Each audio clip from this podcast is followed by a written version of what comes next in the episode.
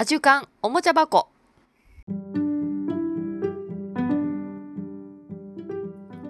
皆さんこんにちは。こんばんは。おはようございます。お元気ですか？東京はえっ、ー、となんだろうね。雨がなな沖縄の方にはすごくなんか大きな台風が近づいてきてるとか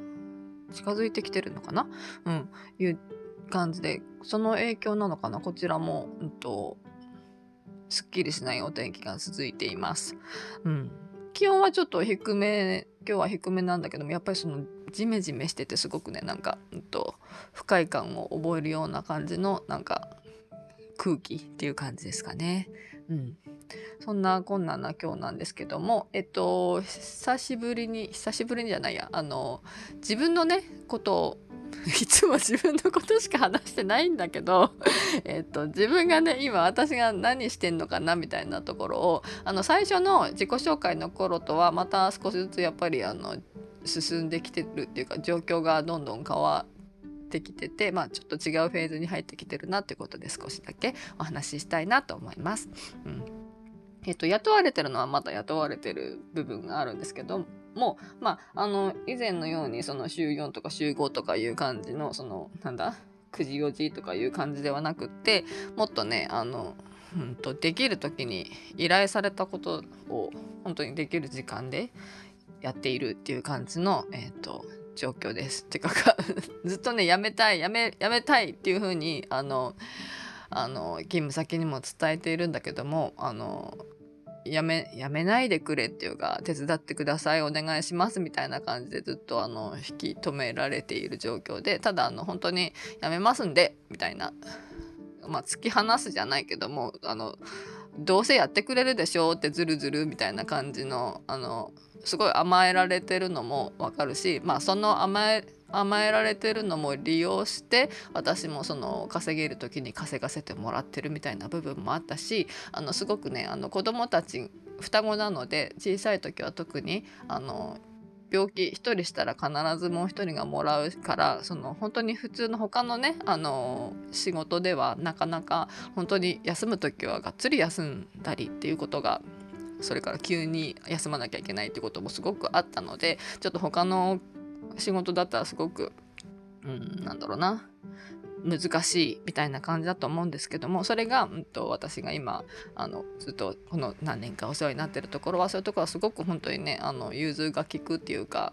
ああしょうがないしょうがないっていう風に本当に言ってくれるとこだったのでそこのその働きやすさとかもすごくあったのでお互いにまあ持ちつ持たれずではいたんだけどもだんだんそのね子供たちも大きくなってきてそんなにあの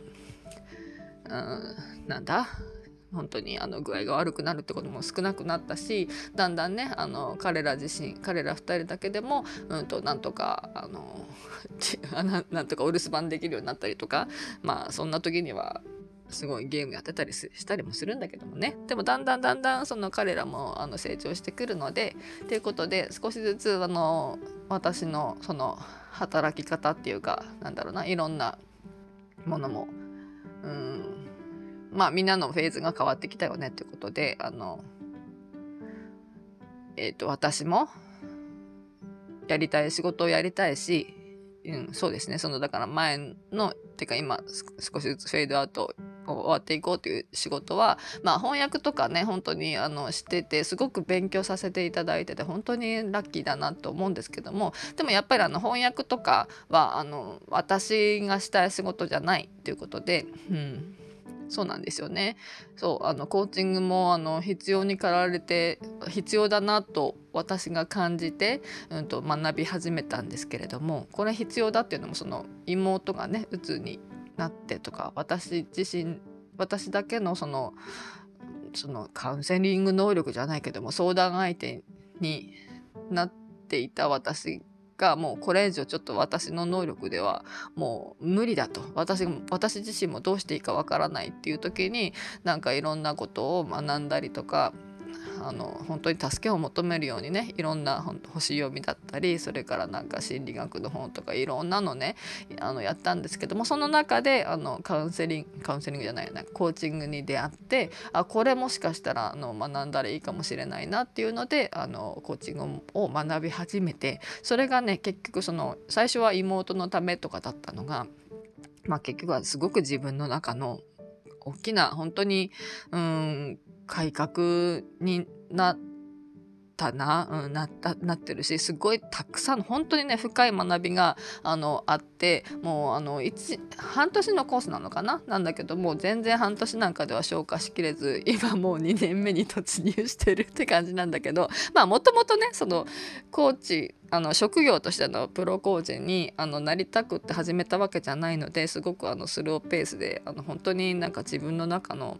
あのネガティブな感情とかなんかその向き合い方とかいろんなものの見方とか、うん、あの NVC とかそういうのもいろいろ少しずつあの取り入れて学びながら自分の中で消化しながら進んでるって感じなので全然ねあの私自身もともとそんな結構マイペースで行く自分を OK としている自分なのでこの多分この子供が生まれてからそういう風になったと思うんですけども、うん、さらにさらにコーチングを学んで自分自身が求めるものとかを、うんと、自分で気づいたり、うん、深めたりしていく中で、うん、もっともっとさらに私はもっと のんびりになってきてると思うんですけどもまあそんなこともあってあの本当にねあの2年 ,2 年目に入りました。うんなのでゆっくりゆっくりゆっくりだけども少しずつあのちゃんと進んでいるなっていう感じがあります。うん、そんでそのコーチングしていく中でやっぱりその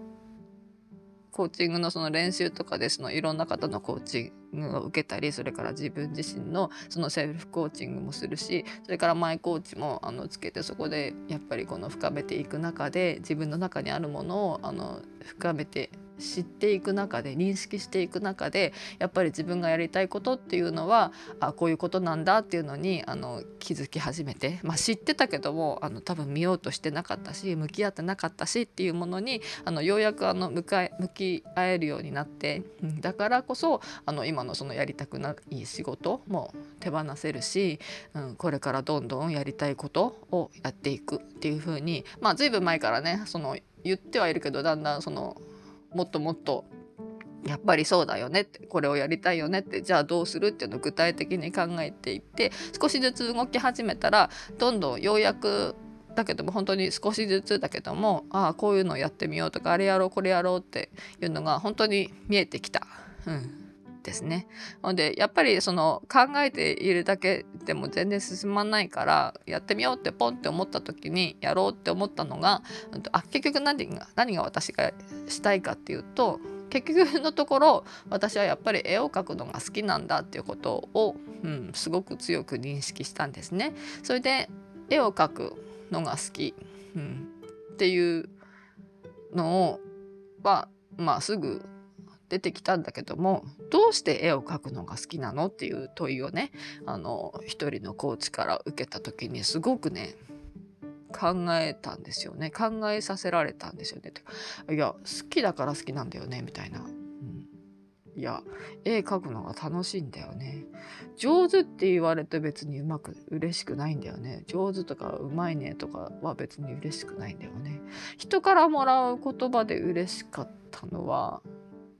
私らしいお前らしい絵だねって言われたのがすごく嬉しかったなとかね、うん、そういうのをどんどんあの考えていってなんで私は絵を描くのが好きなんだろうって。別に人から頼まれた絵例えばの以前はそのイラストレーターとしてゲームの、うんと、イラストなんかもあの描いてた頃もあるんですけどもそれはね楽しくなかったんですよね。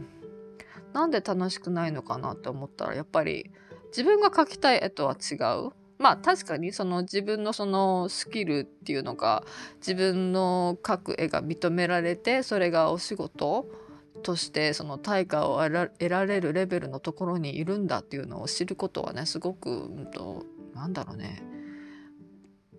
うんやりがいがあるというか面白いなってうれし単純にそれは嬉しかったんだけどもでもやっぱりそのそれは本当に最初だけでうんもっとね例えば大きなプロジェクトとかに参加させていただいてたら多分もっとそういうなんかなんだろうなうわ評価されてすごく嬉しいみたいなのがもっとあったかもしれないけども私の場合はその淡々とゲームの中に出てくるあのアイテムだったりなんかゲットしていく宝物を描くみたいな 感じだったのでなんかね、うん、楽しくなかったんですよね。確かにそこで得るものもあったんだけどもうーんそうじゃないと。じゃあななんで絵を絵を描くのが好きなんだろうなっていうふうにだんだんこの本当に深く潜って気づいたのはなんかそのえあの絵の中だったら何してもいい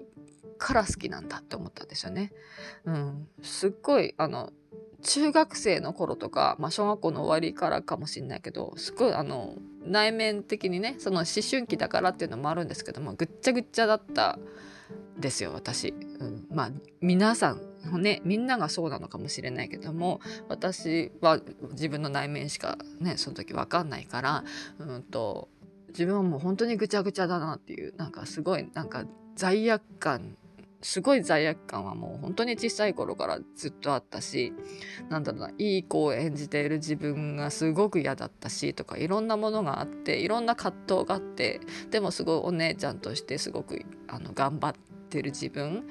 頑張ってる自分が褒められるのもなんかね違うなと思ってたしその頑張ってる自分っていうのは結局自分の本当の自分の中にあるものに嘘をついて頑張ってたからなんかそういうなんかすごいなんかね、うん、矛盾とか葛藤とか本当に罪悪感とかもう私は最低だみたいなこととかもあったし、まあ、それはもちろんねあの前にも話したことがあるかもしれないけども私はあの教会に行ってたので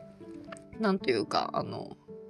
罪深きものであるみたいな 認識があの本当に小さい頃からなんかあってた。それもすごく影響してるのかなっていうのは思います。うん思うんですよね。そうそう。私たちは罪深い、うん、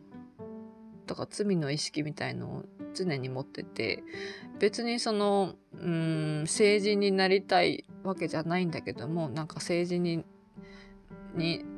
のふりをしている自分みたいなのが本当に偽善者だなっていうふうに本当に小中学校の頃にか感じてたんだよね。うんそうそう偽善者の偽善者だなって。うんだからその先生に褒められるたびに褒められたり好かれるたびにああ私は偽物の私を見せているみたいなのがすごくあってまあまあそういうねいろんないろんな葛藤があってそういうぐちゃぐちゃしたものをなんかね言葉にしたりすると惹かれたりとかなんか怒られたりとか批判されたりとか軽蔑されたりとかうーんそういう風にするんだろうなという怖さもすごくあった。だからその本当の自分を語れなかったり見せれなかったり表現できなかった多分そそれが普通なんじゃないかなと思うんだけどもそれをねあの例えばバンドね中学校の時はバンドなんかも組んであの叫んだりとかしてたんだけどもそういう時に「わー!」とか言うのとかそう私はトランペット吹いてたのでトランペットで思いっきりその演奏して吐き出すみたいなそういうのもあったんだけどもさらにそのわーって書いたりとかそういうなんか本当になんか黒い自分闇の部分を、うんとなんか絵の具とかね当時は絵の具そんなに好きじゃなかったから本当ペンだね。あの墨汁とペン丸ペンとかでわーって描くのがすごく好きだったんですけどもそれその時に本当に漫画をすごく投稿してた時期だったのでその本当にそこで表現したり するのが表すのが表すっていうのがそんな表すような技術もなかったんだけどもそこで本当になんか違うなんだろうな外に見せてる自分じゃない自分をなんか表現できてたんだろうなっていう風にそこでなんか発散すごくしてたんだろうなっていう風に気づいたんですよね。そう。だから絵を描くのが好きなのは本当の自分の声をなんか解釈は自由じゃないですか。なんかアートとか。絵とかってなんか見る側に受け止め受け取る人の解釈によってどうとでも変わるから何て言うんだろうな。自分のその黒いものとかがストレートに伝わらないところとかもすごくいいなみたいなうやむやにできるっていうかだからぐちゃぐちゃぐちゃとかすごい書いてもそれがアートって言われたらああすごい素敵とか言われたりするのもなんかしめしめじゃないけどなんだろうな。自分の中にあるものなんか事細かに他人に分かってほしいとは思わないんだけどもそれをただ単にこのアウトプットする場所であってそれがたまたま評価なんかされたらまあまあラッキーぐらいな感じの、うん、だから本当に自分を出す場所なんだなっていうふうに思ったんですね。それで自由になれるそれですっきり多分してる自分もやっぱりいたしバランス取れてる自分もいたと思うので、まあ、バランス取ることがいいのかどうかは分かんないけどもとりあえず自分のねあの精神状態というのが自分の自分が好きな状態の自分を、うんと、保てるのはやっぱりそういうふうにあのアウトプットしたりしてたからなのかなとかね思ったり まあ保てたのかどうか分かんないけどまあいいや。それそういうふうにね自分をねあの自由に表現できるし例えばわーとかって思いっきりあの絵の中で叫んだとしてもね叫ぶように塗り塗りたくったとしてもあの誰にも怒られないと。迷惑をかけないと、うん、そうそう。ここの本当におなんだろうな王様の耳はロバの耳の壺のようにそこにこの吐き出すこともできるみたいなそういうふうになんか自分をうん自由に表現できる場だなっていうだから絵が好きなんだなっていうふうに思ったんですよね。うん、だから本当に言葉にしたら恥ずかしいようななんかなんかキラッキラでふわふわでなんかなんかキュンキュンな気持ちとかもなんか あの漫画に入れてたりとかねそのあのだいぶ後になってからだったら本当にチャコールでわーって書いたりとかねあのある油絵ですごいなんだこれみたいな絵とかもよく描いてましたし、うん、そういうところでなんか自由に表現できてたんだなっていうふうに。ねそれは評価されるされないは本当に関係なくて自分自分要は自己満足あのプロとかじゃないしその別に世界にこれを公表してるわけじゃなかったので本当に自己満足のため自己満足だけなだけアートって多分自己満足な部分が多いんじゃないかなと思うんですけども私はそうだったんだけども。まあそれをねあのたまたまそのなんだ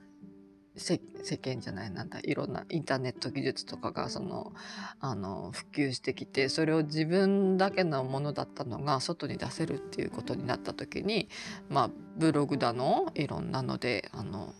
出すようになってそっからね本当に私お絵かきチャットとかお絵かき掲示板ですごいあの書いてただけだったのがそこからあの声をかけられてあのお仕事とかいただくようになったので、うん、なんかすごい時代だなと思いながら本当にだからクリエイタークリエイターっていうのがアーティストっていうのがクリエイターってなんだろうね。クリエイターは想像する人だからまたちょっとそのアーティストと違うのかなとかも思ったりするんだけど。なんだろう依頼されたものをあのクリエイト。いや違うな同じなのかな。うんまあよくわかんないや。ただ私のその絵を描きたいっていう気持ち。そう。なんで絵を描きたいのかっていうのはやっぱりそういうところところでそれを気づいた時に自由に表現していいんだよってそういう場所なんだよだから好きだったんだっていうのを気づいた時にふっとですね初めてですねあのこれ子供たちに伝えな伝えなきゃいけなくないっていうふうに思ったんですよね。伝えた方がいいよねってこんなにあのいろんな制限がある中でまあ制限があるからこそクリエイティブにいろんなあの遊びを彼らは見つけて楽しんでいくわけなんだけどもそれにしてもなんかあの物理的にいろんなものがねあの制限されたりする中で、うん、あこれ自由に出していいんだよとかそのいい顔しなくていいんだよみたいな本当に自分のありのまんまを出せるように出せる場所なんだよっていうのを教えてあげたいなっていうふうに初めてその時にその時に思ったんですよね。うん、それまでその絵が好きだからでこれをなんかなりわいっていうかそのあの職業としていく時に自分の作品を売るのって、うん、まあ具体的にちょっとあの売れやすい商材商材じゃない売れやすいものを書けばいいのかなとかそういうアイデアしかちょっと浮かんでこなかったんですけどもあとはそのあの前にねブログとかなんか掲示板で書いてた時みたいにあのいっぱい書いてるものを出せばそこからあのうちでこの絵を描いてほしいという依頼があったりとかそういうぐらいしかね私には思いつかなかったんだけどもそれをあの子供たちに伝えたいというふうに気づいた時にこれってさ子供の絵画教室とはまたちょっと違うと思うんだけどもでもとりあえず子どもたちはそのいろんなツールとかあの画材とかの使い方をあのね、あの小学校とかで習うものぐらいしか知らないからそれをねもっといろんな使い方があるよとかこういうのがあるよとかそういうのを教えてあげてあとはもう本当に自由にあの自由にやっていいんだよっていう場を提供してあげることだからちょっと絵画教室とは違うなっていうニュアンスでいるんだけどもでもそういう場をあの提供することできるかもなってほんで一緒に楽しめるんじゃないかってすごく思ったんですよね。というわけでそれをふと思って実際どうしようって、まあ、いろんなことをまた考えていったりあの月あの考えていってでもあんまり考えてもねあの動かなきゃやっぱりその次っていうのがなかなか出てこないのでそのふと夏休み中に一回「そうじゃん」って。今とりあえずとりあえず今すぐ必要なのは需要があるのは子どもたちの夏休みの宿題お絵描きとかするのに絶対その一人だったらなか家だったらなかなか進まないよねっていうのを思って、うん、今今だ。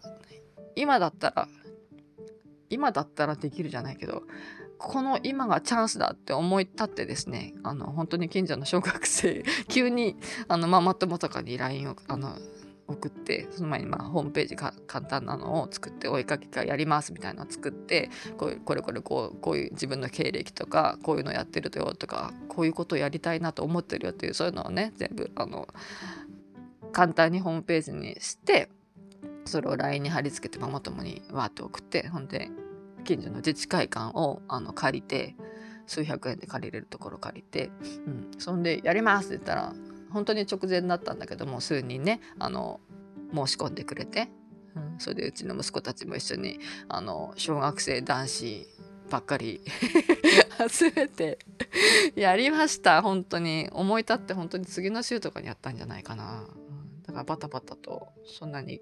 計画もせずだったんだけどもすごくね楽しかったんですよね。でも、うん、それで小学生のその参加してくれた子たちからもあのフィードバック最後アンケート書いてもらってあの本当に楽しかったってまたやりたいって。ほんで次は何やりたいっていうのに具体的ななんかやりたいこととかも書いてくれちゃったりなんかして、うん、でもその時にねそうあの何をみんな使うのか分かんなかったのでとりあえず私が持ってるもの全て持っていったみたいな感じ全てじゃないオイルは持っていかなかったけどもあのアクリルとか水彩とかまあ絵の具好きだろうなぐちゃぐちゃみんなやりたいよねと思ってあの絵の具系をたくさん持っていったんですよね会社に。そしたらなんと誰一人ともあの絵の具は使わんと。色鉛筆やりますみたいな感じでいや色鉛筆そんなに持ってってないんだよなみたいな感じでまああのパステルとかも持ってったからパステルだったらどうとか言って何かパステルも使ってましたけど、なんでこの絵の具、え、なんで絵の具嫌いなの？みたいな、苦手なの？って言ったら、うん、あんま使ったことないし、みたいな。なんか、なんかいろいろね、制約されてんのかな？その、あの、汚くなっちゃいけないとかね、いろいろそういうなんかなんか今の子っていうのかあの汚く手をドロドロにしてとかいう経験がすごい少ないんじゃないかなというふうに勝手に思ったりとかしながらちょっとねこの絵の具絵の具うんまあ何でもいいんだけどね。でもなんか綺麗な絵を描く必要はないんだよねみたいな。もっと本当に解き放てばいいのにみたいなのをちょっとねあの思っちゃったりなんかして。まあまあ宿題にそんなそんなのをちょっと書くっていうのは難しかったのかもしれないからまたねやっぱりあのうん1回2回じゃ解き放てない自分たちがいるんだろうからやっぱりその継続的になんかやっていきたいなみたいなそんで本当にどんどんあいいんだって気づいた後の子どもたちのこの爆発力みたいなとかねあの見てみたいなとかそれで一緒に楽しめるようになったらすごい楽しいだろうなっていうふうに今は思うようになりまして、うん、だからちょっと考えたりまたあの、計画したりしているところです。うん。ね、だから、あの、まあそこでもしかしたらね、親御さんと話したり子供ともねそのどんなもの描きたいとかどういう自分を表したいっていうのもそのコーチングとかも使えたりするのかなとかね思ったりしてそうなんですよね結局やっぱり子供が好きっていうのも気づいてうん子供好きなんだろうねなんか子供大人対子供っていう関係は好きじゃないんだけども同じあの視点に立って同じレベルで楽しむのを私は好きなので子供あのうちの双子ともいつもぐっちゃぐちゃになりながら遊んちっちゃい時なんかねすごいよく遊んでたんですけどもそういうのをやりたいなそういうのが楽しいなっていうふうに、うん、思った。と同時に、まあ、それだけじゃあの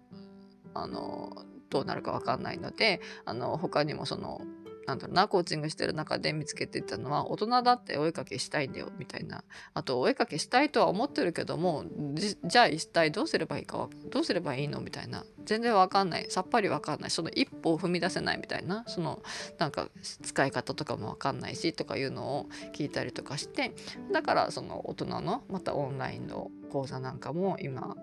すごく考えて構築している最中、うん、でもその完璧なものを1個作るみたいな感じじゃなくてあのトライアンドエラーで本当にこまごましたものをちっちゃいものをねちょこちょこちょこちょこベビーステップで進んでいければいいかなと。うん。ね、この間のその子供たちちょっと集めてやったのも本当に1回でもやってみなかったらあの絵の具が苦手なんだということも知らなかったし、うん、そういうのも本当にやってみやってみたからこそ気づくことっていっぱいあるからなんかね本当に怖がらずに少しずつでもちっちゃいことでも進んでいければいいなと思いました。うん、ねあのうん、お金稼ぎのためじゃないよね。そのお金すごい稼ぎたいとか、なんか評価されたいとか、そういうフェーズはもちろん私の若い頃もあったし、だからこそ、うんと、まあ、あの起業をしてあの商売をしているあの夫とも結婚したんだろうし、うん、ただその夫も夫ともそのね何億円な年間ね、年商何億とかねそういう風に目指してすごい頑張ってて本当にいけいけいけっていうのがね本当になんかそれが楽しくて仕方ないしすごい店舗増やしてとかどんどん拡大とか従業員増えたとかわあすごいみたいなワクワクみたいな時もたくさんあったけどもそれそのフェーズを経て、うん、今落ち着いてきて私たちが、うん、と求めるものはまたちょっと変わってきたよねっていうふうに認識しているところもある。だからその,、うん、そのね段階が結構夫と私が一致しているのかなっていうまあ年齢もね同じように重ねているわけだからそれで見えている景色が子供ができたことによって変わったのもあるし、うんうん、そうね。そこにちょうどよく時代がコロナが来て